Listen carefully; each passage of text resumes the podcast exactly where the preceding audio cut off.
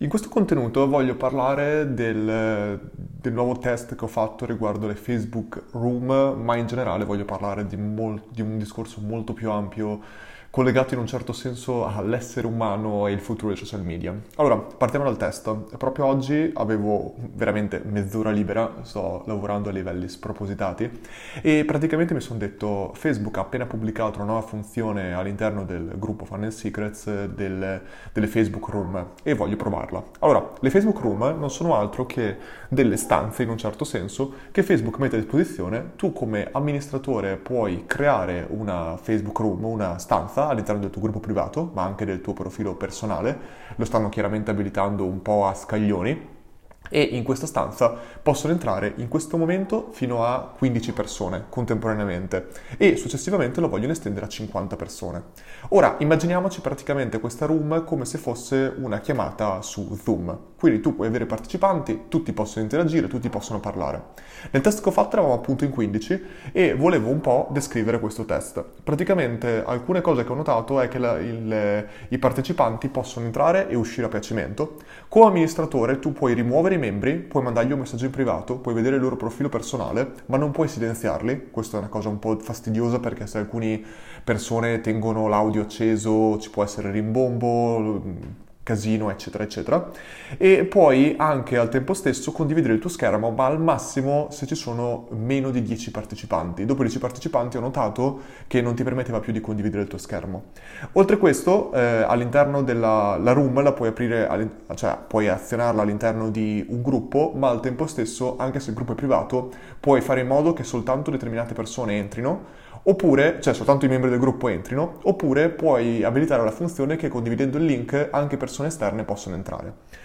Un'altra cosa che si può fare, ricordiamoci che questa qua è una funzione di Messenger, quindi in realtà Facebook non è dentro Facebook ma è dentro Messenger questa funzione e puoi collegarti sia da computer che da cellulare.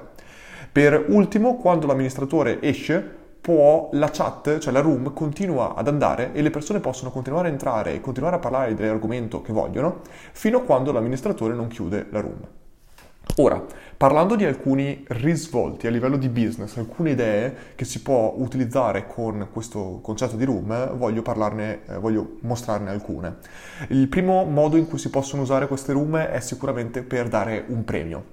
Quindi io posso tranquillamente dire, per esempio, se c'è una community, un gruppo Facebook, per esempio, posso dire, molto bene, eh, io do ai um, 5 utenti che ogni mese sono, risultano più attivi, all'interno, per dire 1, 5, 3, 10, 20, do la possibilità di entrare, di fare una room con me per esempio. E questo qua potrebbe essere un incentivo molto alto per un utente di dire cavolo, ma così avrò una comunicazione non, non one to one, ma comunque molto esclusiva con qualcuno, per dirne una. E in questo modo può essere un incentivo per portare maggiore engagement nel gruppo. Un altro può essere proprio quello dell'incentivo. Potrei dire compra il nostro prodotto e ti faremo una room ogni settimana a te e al massimo altre 10 persone dove ti vado a rispondere alle tue domande più frequenti, ti aiuto a installare il tool, eccetera, eccetera, per dire un altro esempio.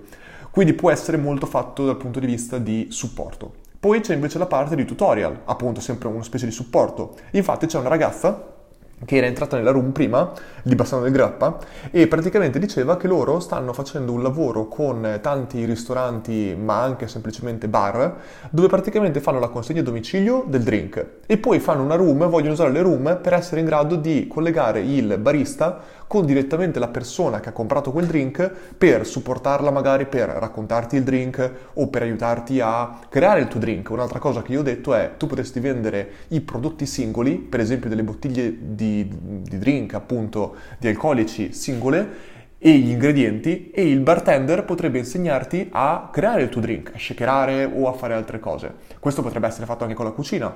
Potremmo fare lezioni di cucina, per esempio, fatte direttamente eh, così, individualmente con lo chef. Ci sono insomma tantissimi scenari. Poi un altro esempio potremmo, di come potremmo usare le room è l'effetto community. Potremmo per esempio creare delle room di te- tematiche, per esempio, che ne so, A-B testing, dove le lascio aperte e ogni volta che, una, che, delle persone vogliono parlare di A-B testing potrebbero tranquillamente ritrovarsi e hai degli spazi dove le persone costantemente possono entrare e sapere se io entro lì trovo altre persone che stanno parlando di questo tema. Cavolo, tutto questo potrebbe essere estremamente interessante. Ma da questo punto voglio arrivare poi al punto successivo, parlare un attimo dei social media. Cosa sta succedendo nei social media? Io mi ha colpito tantissimo una cosa che ho letto sul libro di Cialdini, che se mi ricordo bene l'ho letto, non mi ricordo se l'ho letto nel suo secondo libro o nel primo libro. Se il primo libro è Influence, eh, in inglese, in italiano Le armi della persuasione, se invece il secondo libro è Persuasion o Persuasione in un certo senso, che è il secondo libro. Comunque, detto questo, Cialdini raccontava a livello di psicologia una storia molto importante, che è un caso di un omicidio avvenuto a New York tantissimi anni fa. Praticamente eh, c'è stato un malvivente che ha ucciso una donna accoltellandola, se mi ricordo bene, circa 37 volte. E praticamente la donna continuava a gridare aiuto e ci ha messo veramente un'ora e mezza praticamente, o 45 minuti, 45 minuti forse è più probabile, prima che arrivasse veramente la polizia.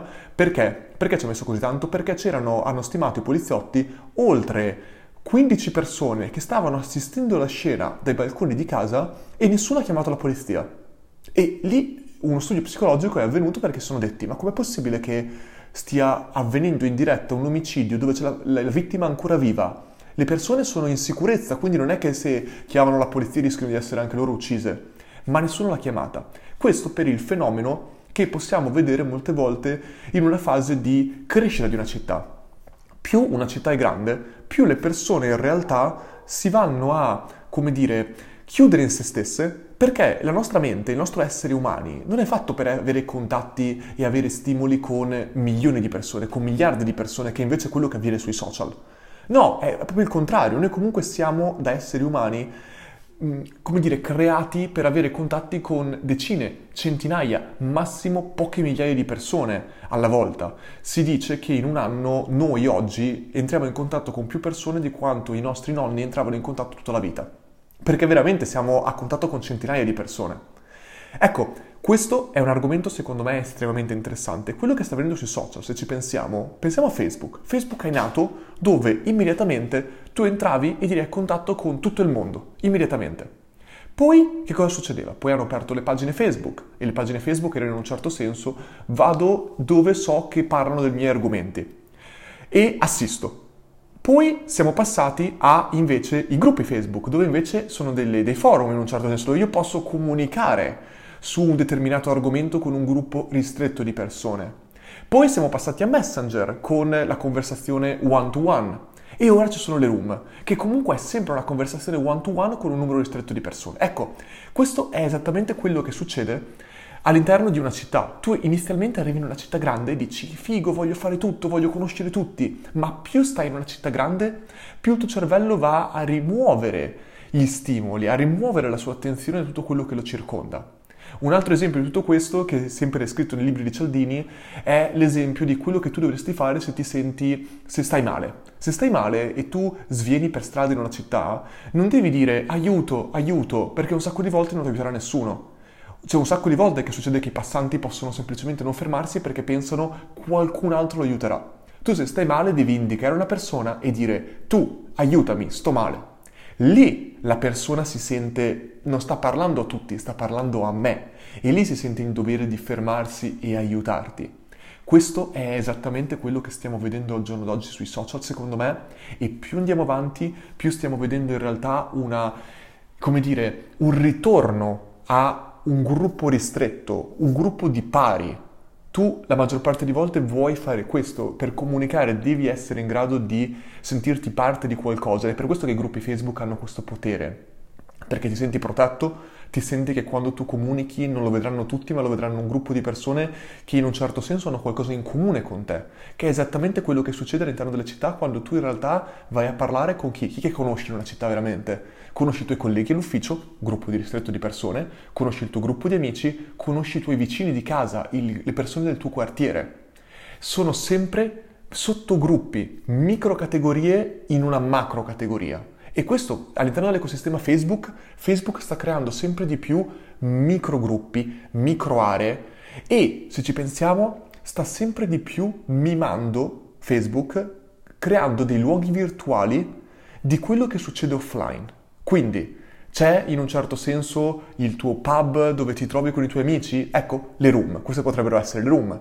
C'è invece la conversazione che tu hai di persona con un tuo amico? Ecco, Messenger one to one. C'è invece quando vai nella piazza di quartiere dove puoi parlare con tutti? Ecco, quello invece è in un certo senso l'ecosistema Facebook, il feed di Facebook.